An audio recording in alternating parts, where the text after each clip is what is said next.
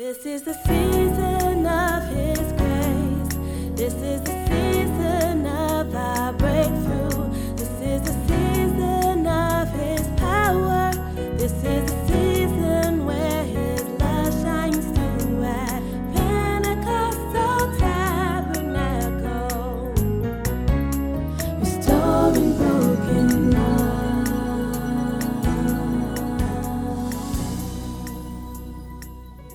Good afternoon.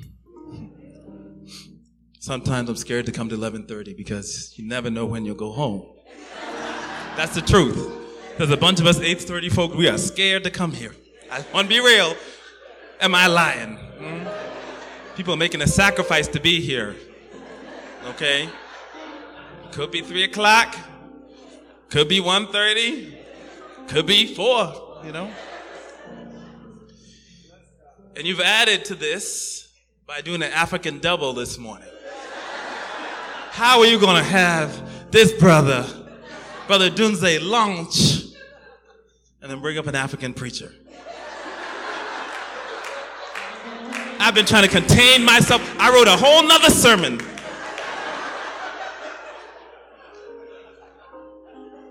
Right? Because you could feel the tropics, you could feel the spirit this place. As Lady Carmen said, Bishop is not here, um, but we honor him. He's in Ethiopia. He's he's he's on our our homeland, and so I pray that whatever is happening there will be connected here.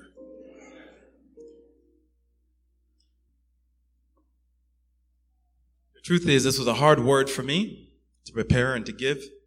Um, and I had to call my mother early this morning. And I called her because my mother is someone who I know, like Demond said, has always prayed for me. And those of you who know my story know how much my parents mean to me. And I needed her to release something inside me. But I didn't know I needed that. See, she said to me, you, you cannot be your father. You gotta be the man God has called you to be. You gotta say things God has called you to say. And so I asked that as we go through this, just pray for me as I'm praying for you that we'll have this conversation today. Because the worship that just happened requires a response. Do people understand that? You don't just run around the church and get back in your car. Right? See, the danger can be that we do all of that and nothing changes in here. The only reason the Spirit moved to Brother Dunze was so the waters would be stirred. And you might reach out and get something that you otherwise ordinarily could not get. But you have to make that move. Remember when Jesus came to the pool at Bethsaida? I don't remember where it is. You're going to have to wait for Bishop for all the references, okay? And he asked the man lying there, Do you want to be well? And the man said, What are you saying? I can't you see I'm crippled? I'm lying here. What do you mean, do I want to be well? He said, But every time the pool is stirred, there's no one to help me. I can't get there in time. Right? There's it's somebody else who's preventing me from getting my blessing. Well, today you have no excuse. The kind of spirit that's here, it's challenging me as a preacher and you as a, as a listener right now. So let's do this thing. In the name of Jesus. I want to start off talking about Martin Luther King because it's Martin Luther King Day tomorrow. And Martin Luther King, I hope you all know, Dr. King was someone, he studied here at Boston University. He, let me repeat, he did seminary here in Boston. Right. So we have a connection to Dr. King. But he was a person who was so filled with the word. So filled with the word of God that transformed everything that he did. On this day, as we celebrate Dr. King, right, I want you to take a look at that quote up there. I want you to take a look at it. Right? It, it talks about darkness. It says, darkness cannot drive out darkness. Only light can do that. Hate cannot drive out hate. Only love can do that. Amen? Doesn't that apply to today? Darkness cannot drive out darkness. As we sit here, I was reminded of scripture, 1 John 1 5. It says, God is light, and in him there is no darkness. Not at all. And so my fear is sometimes when we get to the, the worship and God is moving, we sometimes we pick the things we want and we leave the things we don't want. Right? And that's very natural. I'm very guilty of this. Because I don't want to do everything that I might be challenged to do. I want to do the things I'm comfortable doing. Right? And so we as a church, and if you're sitting here and you're, you're not a Christian and you're here the first time at church, I want you to know that God is a God who can take you from wherever you are to wherever He's going to take you. There's no obstacle there. But sometimes we, the people of God, get into a place where we accept gray. Not dark, not light. Gray. I agree with some of this. I don't agree with some of that. Right? And the scripture today is going to challenge us because you see, Jesus did not play that game. He said, In God there is no darkness.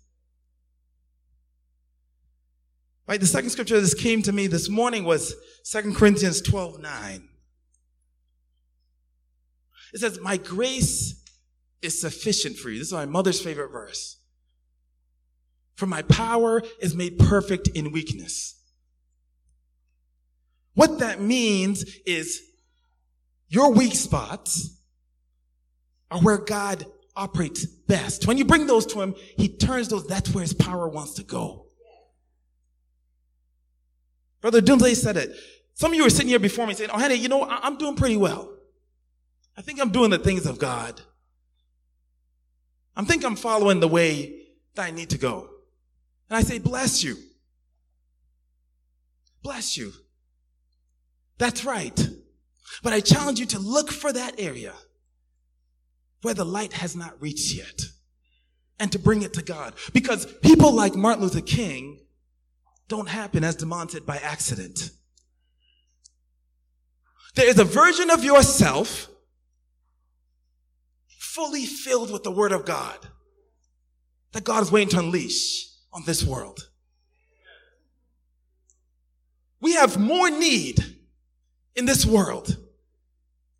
And we have a church that can be content to just run around. There's more brokenness out there. I talked to a brother the other day and he's saying, his wife told me he's, she's concerned he's going to kill himself. Why? Because he doesn't have any meaning in his life. He's just working and going and working and going. And we sat down to eat. She said she was concerned he was going to take his life because there was nothing of meaning. And we are here, however strong, 100, 200, 300 strong, celebrating this wonderful goodness of God. But God didn't give it for us just to sit here with it. On this Martin Luther King Sunday, you're supposed to take it and go. There are people waiting for you to transform their lives. And God is willing to do a transformation in you to make it happen. There's only one question. Are you going to lie by the pool and say there's no one to help you this morning? What would it look like to be fully filled with the Word of God? When I say, I mean, your, your, we talk about prayer life, we talk about your word life, we talk about community. I, I call it all your presence life. Have you been in the presence of God? But this is very important and a good and an important starting point. Because if Martin Luther King Sunday doesn't challenge us to do anything, then what Sunday will?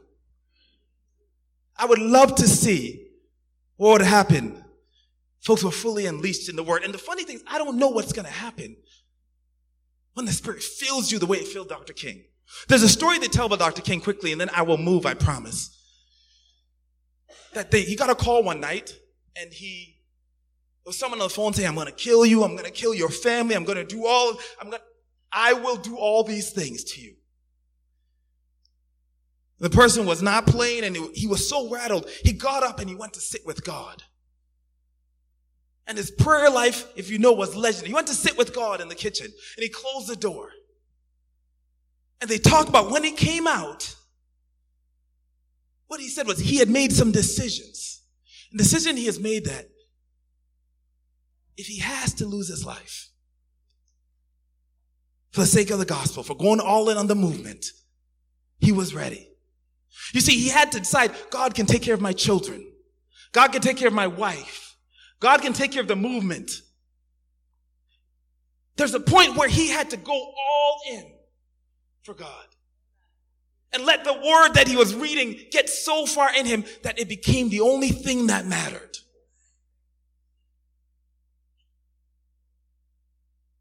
and we see the result. What would God do with you? What would God do? What causes breaking your heart if you went all in? If you moved out of the gray and stepped towards the light?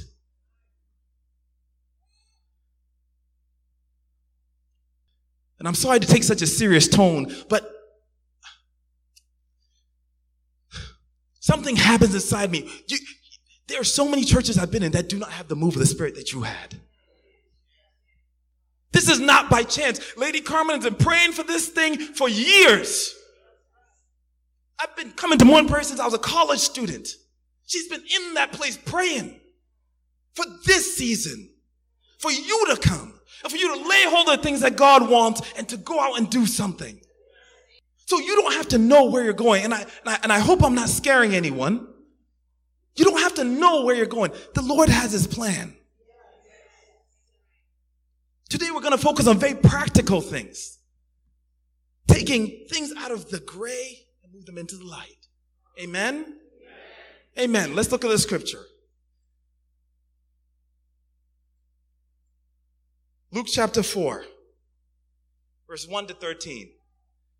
I'm coming from the New King James. I know this is a Passion Bible church, forgive me.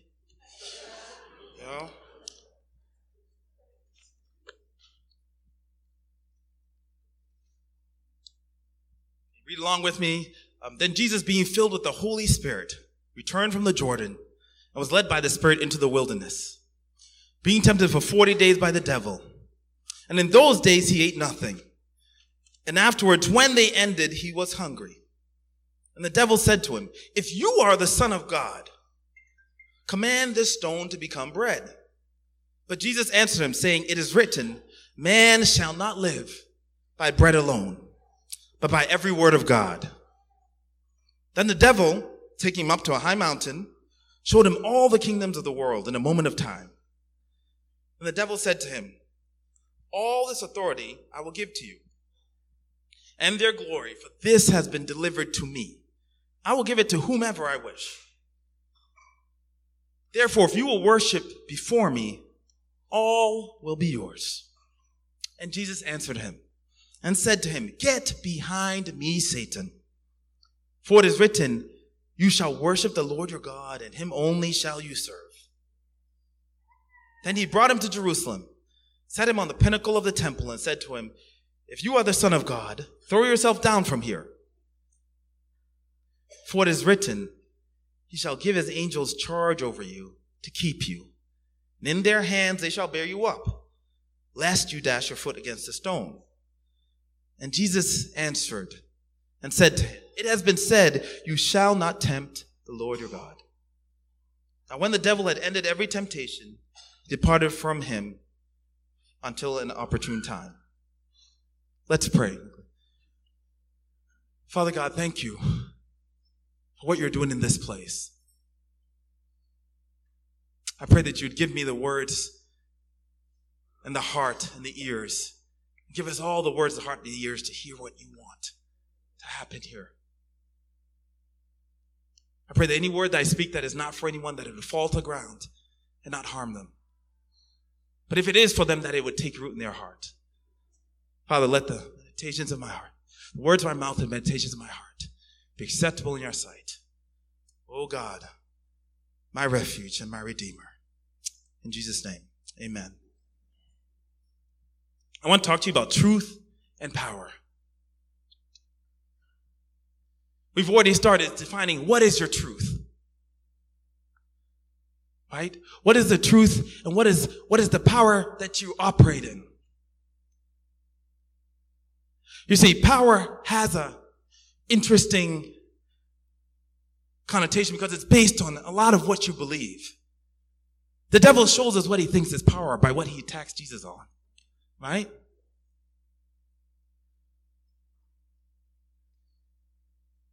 Jesus is just at the beginning of his ministry. There's a very tiny chart. I don't think you can read it, but the point I wanted to make here was Jesus is just at the beginning. He has not done anything yet. He spent 30 years being a carpenter's son. Okay? He had some signs that things were a little weird around his, you know, his childhood, right? He had a different relationship to his father God, but he has not yet operated on in any of his giftings. Okay? And at this point, he goes out like everyone else and gets baptized by John the Baptist. A dove comes from heaven and he gets a great declaration. He gets a word from the heavens over his life that he's going to do this, these amazing things. And then from there, he's led by the Spirit into the wilderness. And, and I point this out because this is a demarcation of the beginning of his ministry. This temptation from God is critical as far as where he was going to go, what he was going to accomplish.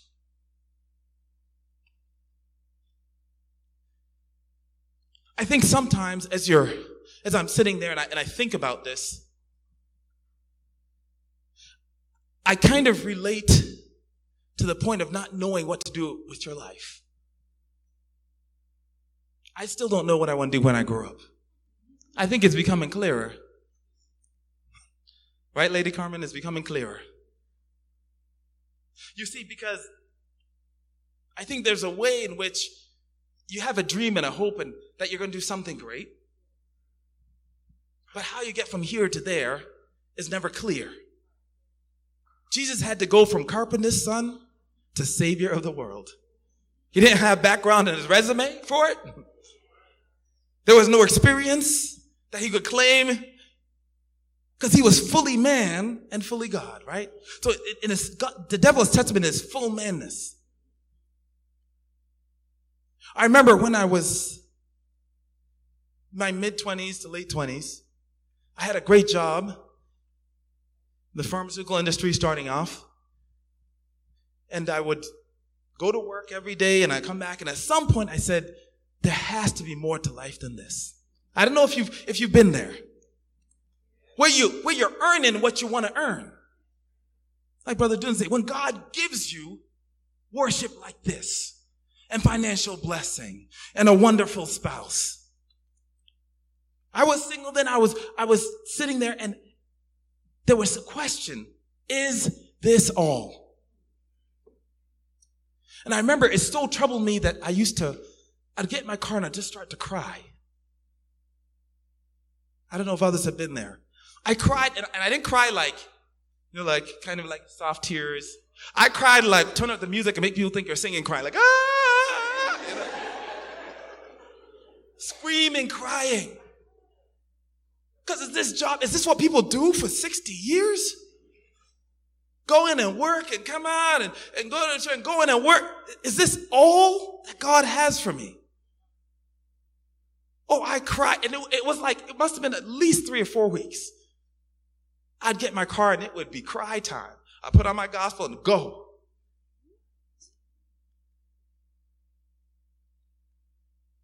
And I understand that sense of despair that Jesus must have felt being in this place. 40 days in solitary. No disciples yet. Right? All he has is the call from John.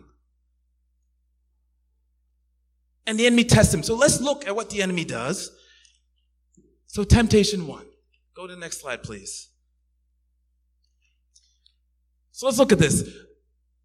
Verse 1 and 2. Then Jesus, being filled with the Spirit, returned from the Jordan, led by the Spirit into the wilderness, being tempted for 40 days by the devil. And in those days he ate nothing, and afterwards, when they ended, he was hungry. And the devil said to him, If you are the Son of God, command this stone to become bread. Let's just think about that. What is the devil appealing to there?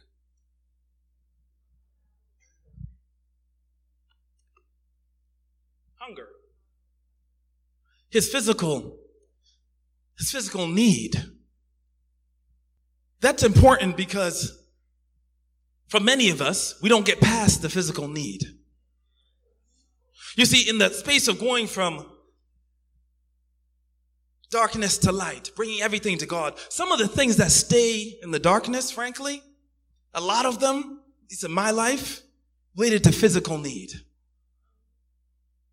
Right? Those are things we, because they're physical, we can control them, control when people see them, when they don't. And Jesus was hungry. And there's a second level here because the devil said to him, you're the son of God. You, you have the power to do this. Now, Jesus had not yet done any miracles that are recorded. Right? The devil speaks to him, I, I know you're a superhero. I know you can do this. Do it.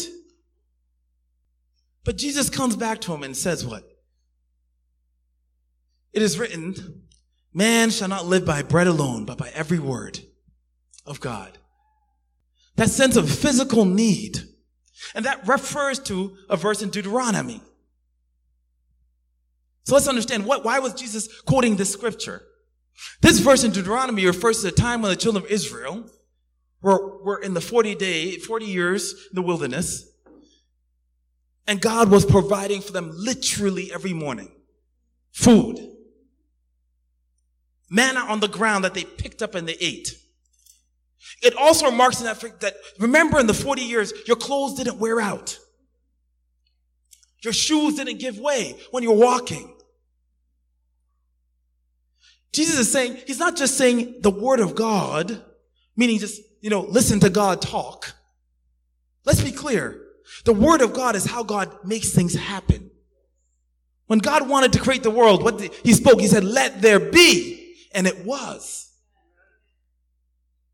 What Jesus is saying is rather than taking for yourself, taking what you need, taking what you want, and then praying for what you need, what would happen if you trusted God to provide for you? What would happen? What would happen if you counted on God to provide for you? And the devil knows that this area is one that all of us struggle with. If you want to get to that version of yourself, that Martin Luther King, that filled with the Spirit version, this is one area that we're going to talk about moving from dark to light.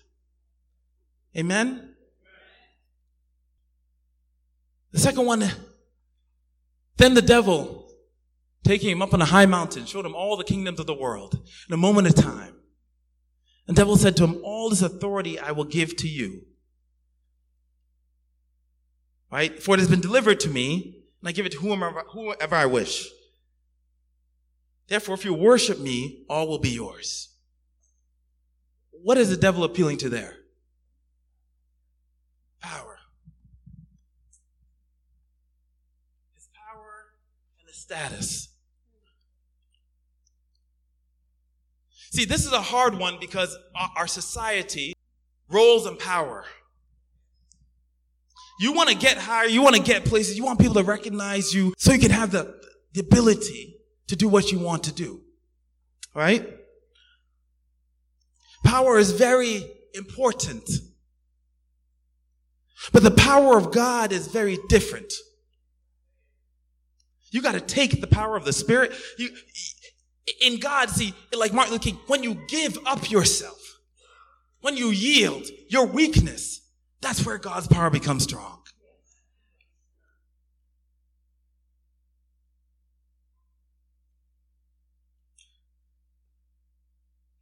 The world, you got to amass power, you got to amass status. And this is very hard for me to say because those who know me know that this is an area of real struggle for me. For a while, I didn't understand how anyone powerful, these politicians, really wealthy, can be Christians. I used to go around and say that. I don't see how you can be a Christian. And I forgive, ask those to forgive me who I've had those conversations with.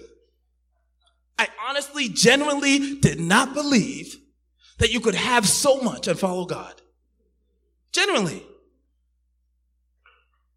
Because the temptation would be so great to trust in that. Like we're talking about fully giving to God, fully light, all in. How do you give up everything that you have amassed? All your power, for God. And how do you even know if you do that? How do you even, I didn't even know how to operationalize that. How do you know when you make a decision, you're making a decision based on God, what God wants you to do versus what you, what you have, what you've amassed?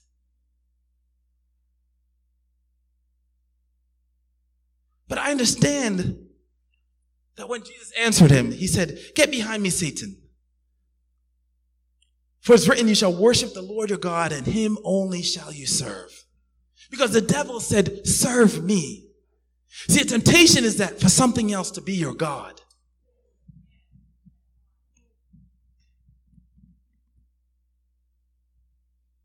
I, I, this has really hit me in a very serious place. Because for many of us, the enemy doesn't have to do anything huge. you will lose everything that happened in this place. That wonderful spirit. You will lose it 10 minutes from leaving here if you find out one check bounced. Or if you win the lottery. Either way. Thank you, Elder. Either way. Wait, this is real to me because I have a lot of people who struggle with this in my life. You know, I have a dear friend, and a brother, who he prayed to God, as he tells that story, for the lottery. And God gave him the lottery numbers in a dream. Real story. God gave him three, he just didn't give him the fourth one. Right? He didn't give him the, he didn't give him the Powerball that, you know, that 20, 50. But the money he won, the millions he won were enough to get him out of debt and just get just get him starting back from the right and so he, we're thanking God with him, praising God. Amazing what God has done. His testimony, he was in the church, big time.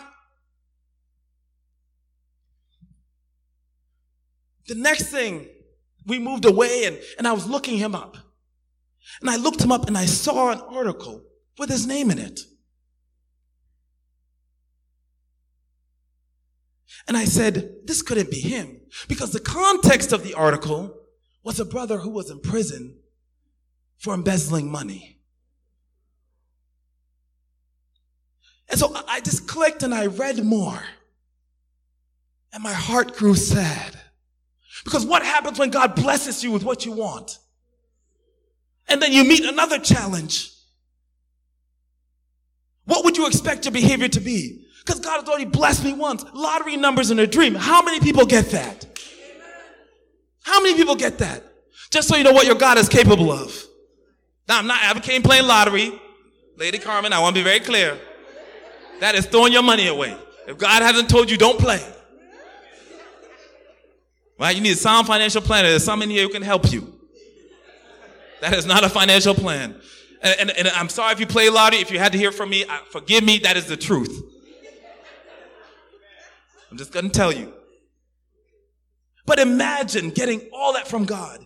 And then the next time he faced a challenge, he was still in the gray about what he could do. And so instead, he stole money and he was caught. And so if I want to go see him, I want to go to the penitentiary and I want to say, God gave you all that. How does that happen to people of God? See, it makes me think we're a special breed. Unfortunately, that is not the only story. You see, the, the power and the status and your stuff that we're in the church praising and all this stuff, but what's most important to us at the end of the day? What is it? It can't be both. It can't be both. You see, the point of the scripture, and I understand, and if, if, you know, I always talk about reading scriptures. Everyone's not excited about reading all the scripture in the world, reading the Bible the year through. Some of us are. Bishop is. Like, we think that's great. We love that stuff. I get that, that everyone's different.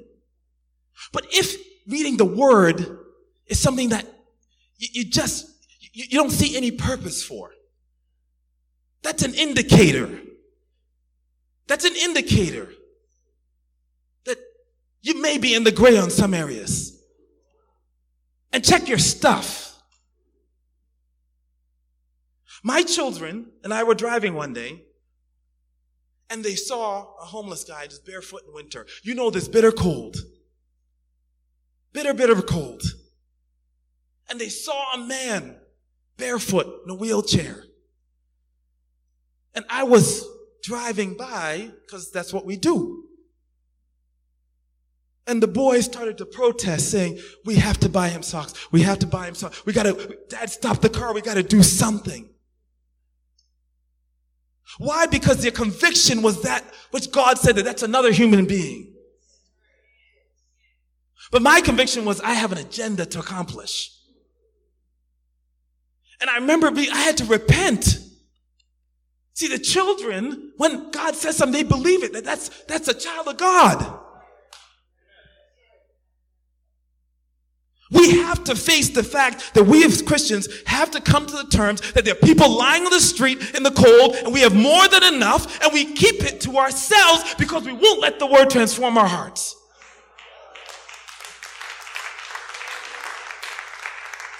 Can you imagine Jesus standing there watching as you walk by someone and you know, and I know there are months we don't have enough. I know what it is to need God to provide. But if it's all His,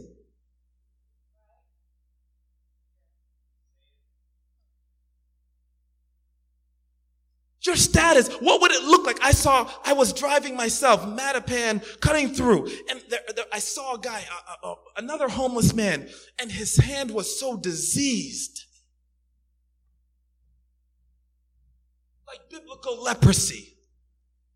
And he was reaching such that I was not even able to roll down my window for fear of reaching and touching him. And I, I usually like to give something. I try. And so I pulled past him and was in my car. And I looked in my mirror to see what was happening. And I saw the next man behind me. His window came down, his hand came out, and he touched him.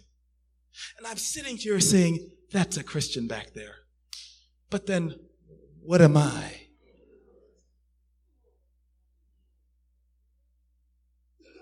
I want each of us to look at these questions. If that, if we can point out someone doing, being Christ, that, that, then, then, then what are we? What are we doing? Is the word transforming our lives such that people look and say, wow, I see Christ in the way in which they operate? You see, your stuff. Can you skip to the slide with the picture of the, the, the, devil and the angel?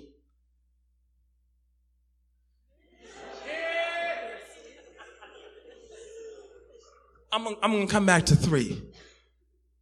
You see, this is in our society an understanding that everywhere you go, this is a very, this is not a Christian understanding that there's a little angel and the devil trying to convince you to do the right thing or the wrong thing, right? Everyone's seen it as a cartoon, that's, right? This is Kronk or whoever he is from Emperor's New Groove. And he's talking with the devil and he's talking with the angel, right? But we Christians, we don't see it like this. See, because the devil don't have to come and sit on our shoulder. He just has to give you some stuff. And the stuff will be your God. And if there's no devil, I don't really, I mean, I talk to God whenever I talk to God, right? He doesn't, it's not the devil who comes. It's your stuff. It's your status. It's your privilege.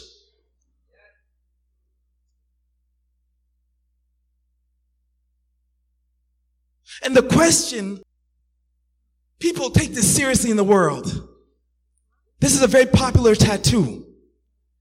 Many people, this is one of the popular tattoos. A devil on one side, and look at the next one. The next one even has them fighting. Someone has painted on their back an angel spearing the devil to represent the battle that's going on within. Let me tell you, that's what's happening. And if you're not, if you don't realize it, you're not winning it. If all he has to do is give you a new job, give you a new relationship. That's all the enemy has to do to us. And we'll keep running and praising God, thanking for everything he's done. But will our hearts ever become fully filled with the word of God? To do the, to, to effect the change God wants to effect. This third one quickly, he says, then he brought him to Jerusalem and set him on the pinnacle of the temple and said to him, if you are the son of God, throw yourself down from here. For it is written, he shall give his angels charge over you to keep you. And in their hands they shall bear you up, lest you dash your foot against a stone. People didn't know the devil could quote scripture, huh? Oh, the enemy knows the scripture. The question is, do you know it? He is rationalizing with Jesus. He's quoting scripture. That's why it's so important to take scripture in the context of which it was given. You have to understand what did it mean to the people that were reading at the time, right? You don't just pull it out and use it, but the enemy is here saying, throw yourself down. What is this temptation about?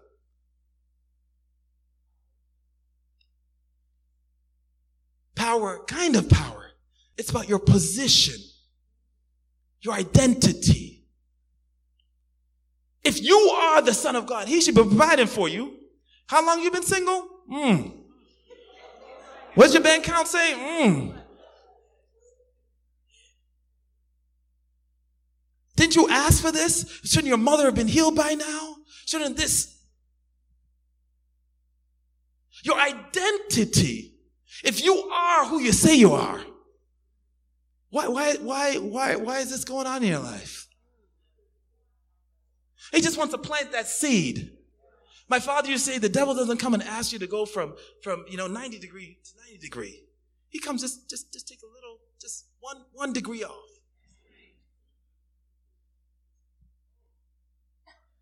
And Jesus responds. It says, you shouldn't tempt the Lord your God. And that comes from Deuteronomy again, 16, 16. All these scriptures come from the point in which Moses had the Ten Commandments and God has given the people instructions. And you know what that referred to? That referred to a time when the children of Israel got tired of God providing this food. They wanted, they wanted variety on the menu. Manna is great, but that's all we have. We want, we want some soup. We want some steak. And then they start to say ugly things like, why did you bring us out of Egypt to die here? Were there no graves in Egypt? Now, remember, God opened up a sea. Help to escape from an army, and now they talk about let's go back and die there. Oh, it got ugly. This is what Jesus is saying. Do not put the Lord your God to the test. Don't tempt him.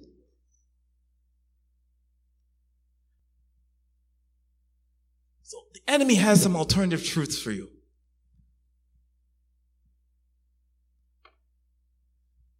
And I want to point out that it is okay. I need to say that. I need to say it's, it's okay to have stuff.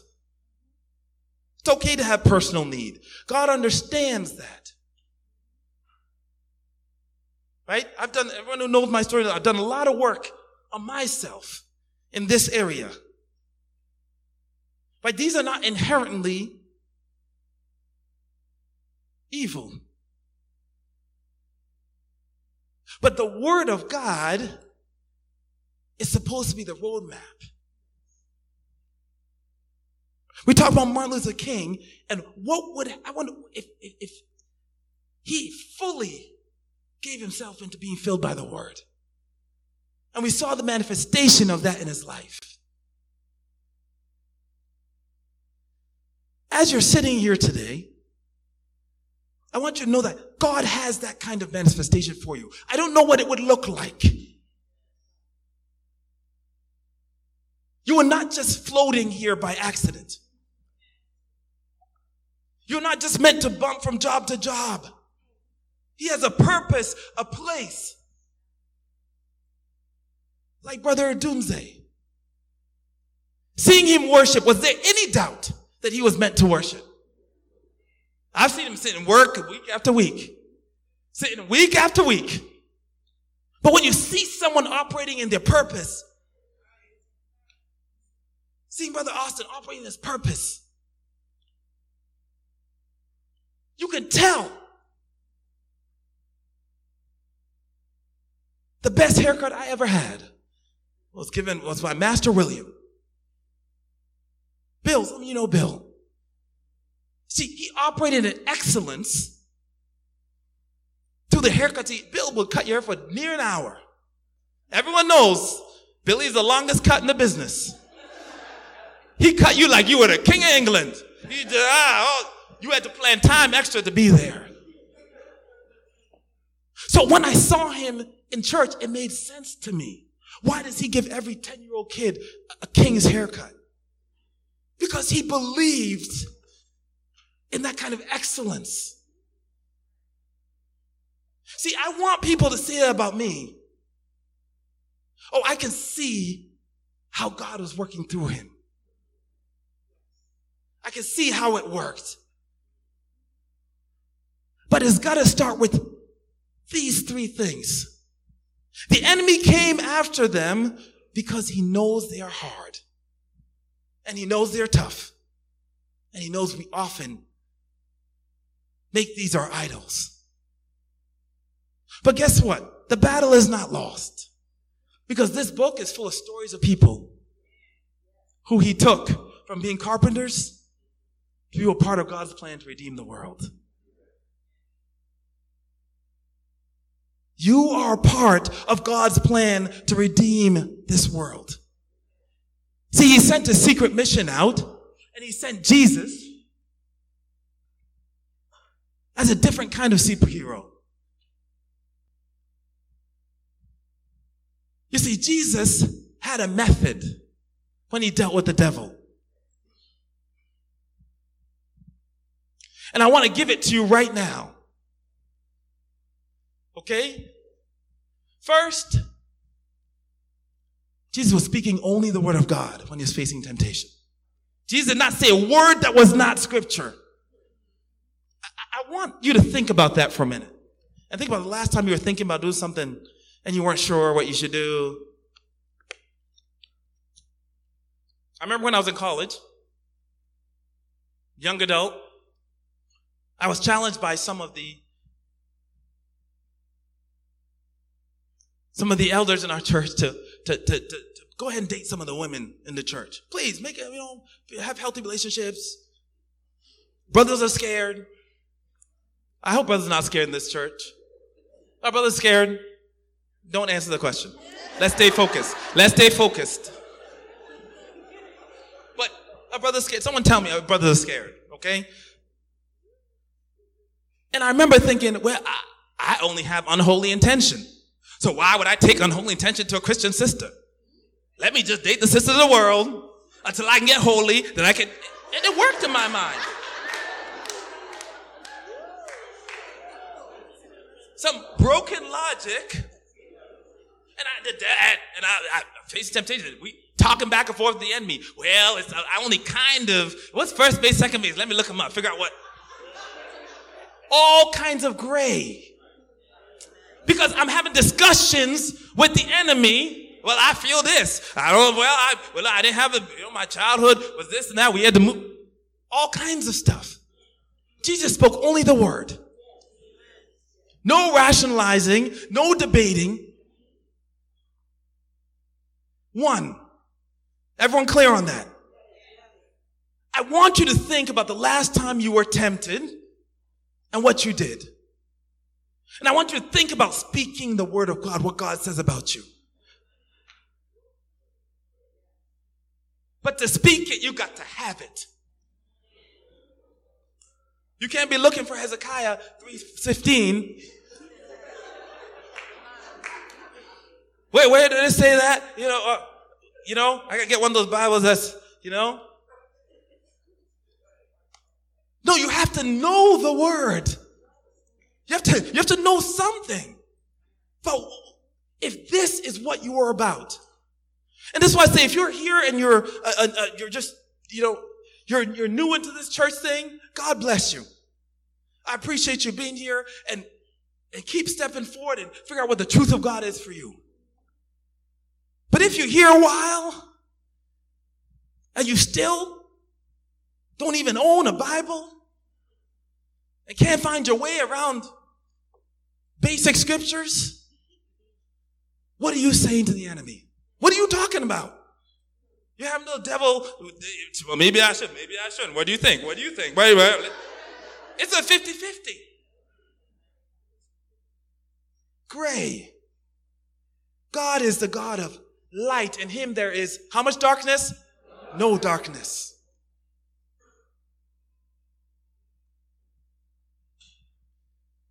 The second thing is don't look at your physical your physical or emotional circumstances. Jesus was in the middle of the wilderness hungry for 40 days. How many people could, I would have chewed a rock. Real time. I, I, just, you know, we Africans would like to chew chicken bones. I, let me try this rock.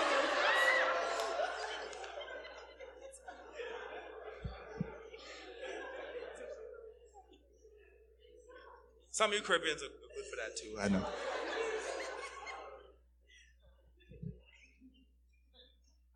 And he had the ability. And the devil helped him with the idea. Maybe you should make bread.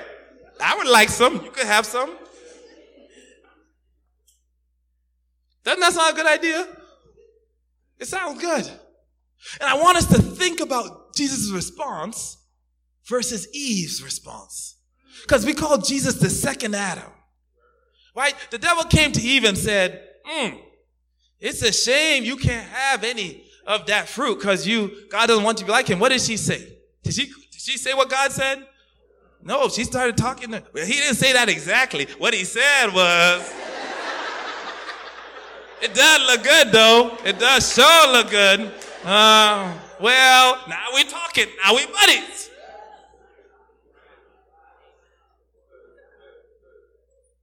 I, I love Jesus because he's the son of God.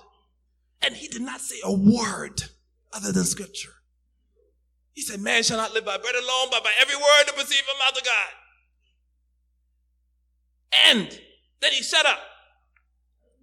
And some of us need to learn that too. Once the Lord had delivered you something, shut up and walk in what he's delivered you with.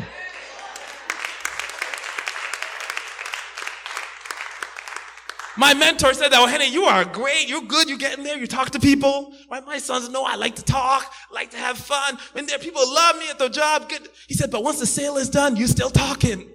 We sold. Shut up and get out. You talk them out of a sale. As soon as they say, yeah, we want it, he said, I'm still, hey, well, yeah, yeah, we got that, you know. Some of you, God has already given you a revelation. You don't need to be doing this anymore, and you're still in there talking with the enemy. Talking, well, well, maybe, well, maybe he, maybe she'll, maybe.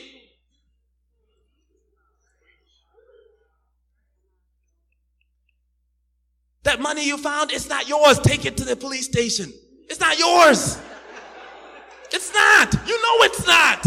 Well, maybe it's my blessing. I prayed for it. No, it's not.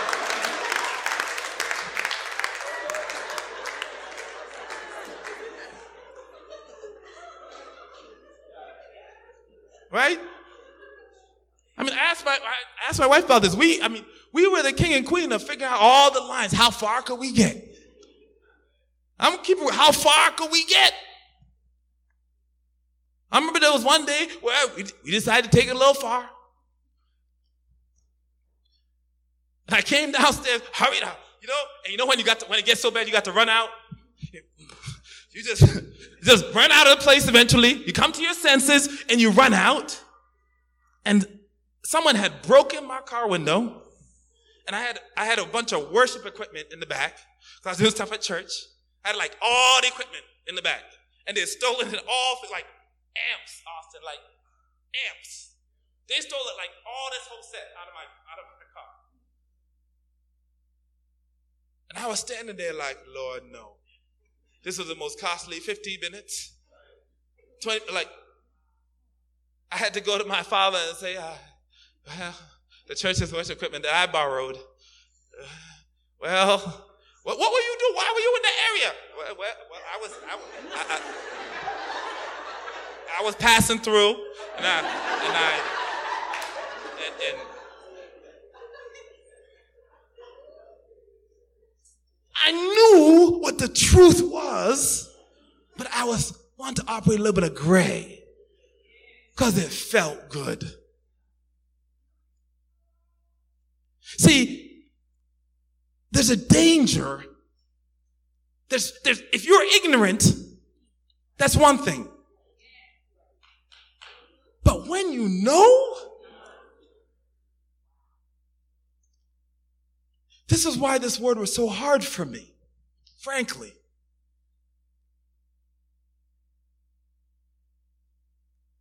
My son spoke so beautifully at my father's funeral. And in all that proceeding, I prayed and I asked God for a double portion of my father's spirit. My daddy was a preacher, a man of God. And I said, God, give me a double portion of his spirit.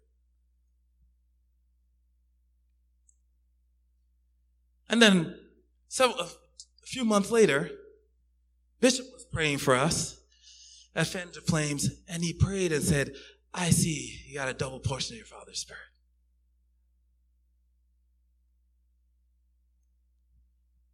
So I, I prayed for it, and then Bishop confirmed it, spoke the same words. And then, and, will you do it with me? Can we because I'm wrestling with the knowledge that I cut a deal with God. I know his call on my life, but it was not time I felt to be speaking and doing all this. Of course, Bishop came and said, we're going to preach more and more and more. We're going to get you in places. We're going to hit the road with this thing, you know?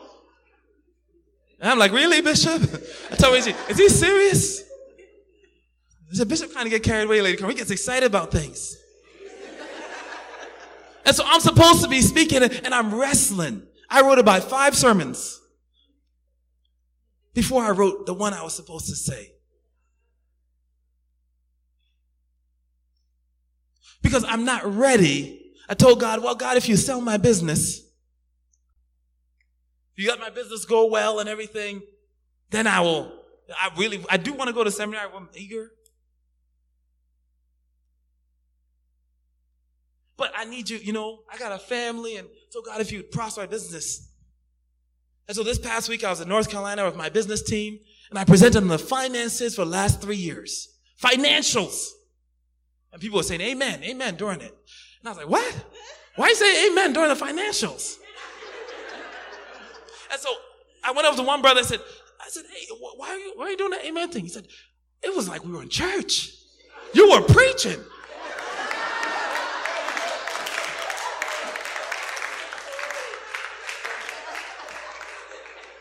And then he said, in fact, I want to start a church. I want to hire you. That way you can run this prosperity gospel, make a bunch of money.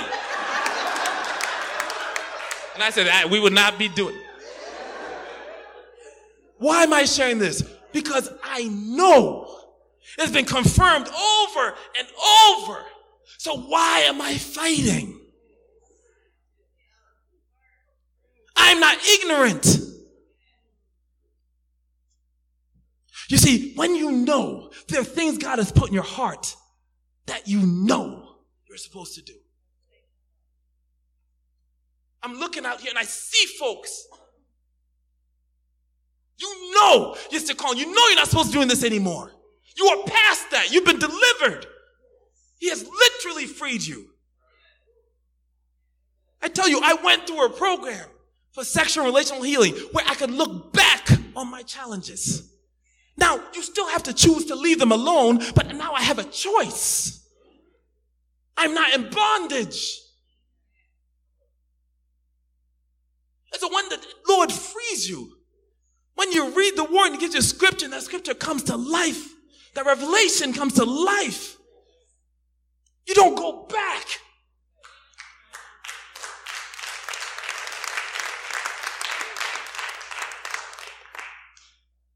Truth. You have to redefine your truth as to what God says it is. You can't hold on to your stuff. You can't hold on to your status. You can't hold on to anything but what the word says about you.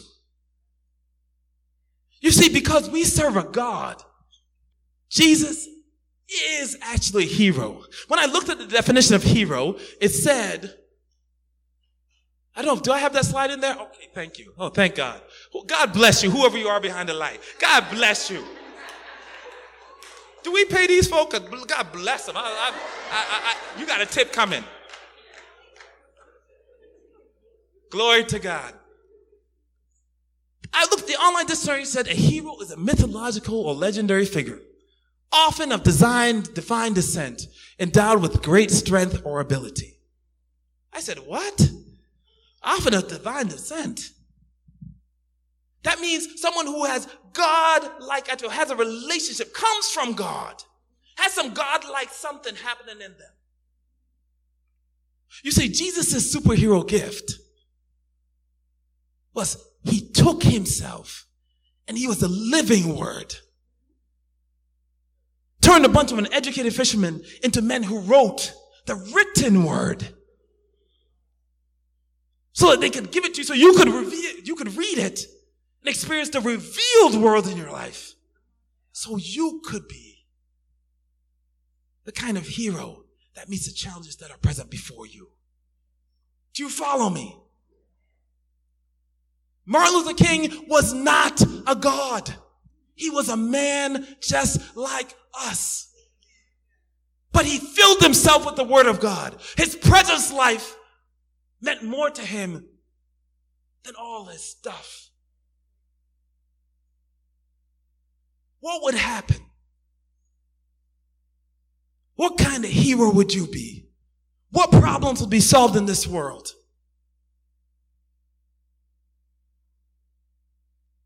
if you let the Word of God turn you into the hero that God created you to be.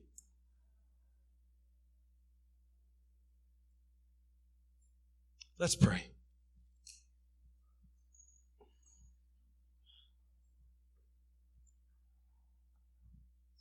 Father God, I thank you for being patient with me.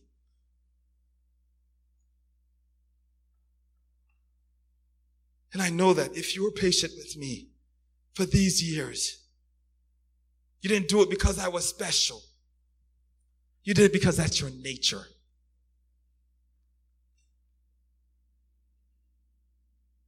I pray that the revealed word would be the standard by which this church walks.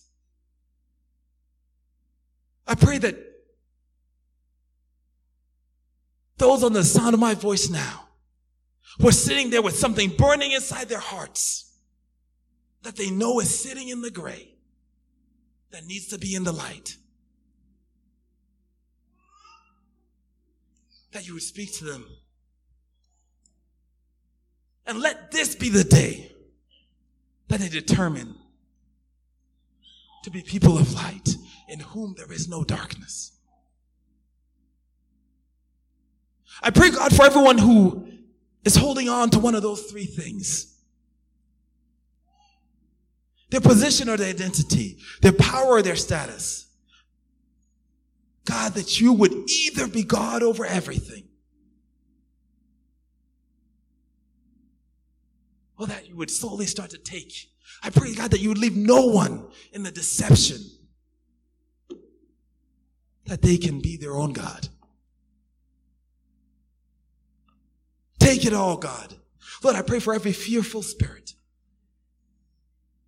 right now who's heard this word and it strikes them as something frightening or challenging. Oh God, let them know you're the God of love.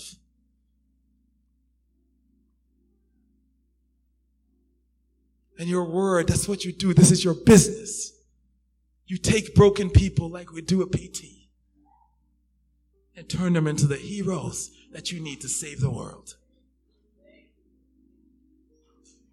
So, Father, we honor you today for what you have done, for what you have started. Do not leave anyone unfinished. Anyone who's sitting here now and knows that they have more to do and a way to go, do not let them settle. Do not leave them, God, in the middle. You are the God who will finish what you started. For you have a plan for our lives, a plan to prosper us and not to harm us, a plan to give us a hope and a future. So may it be so. We give you all honor and glory. In the name of Jesus we pray. Let all God's people say,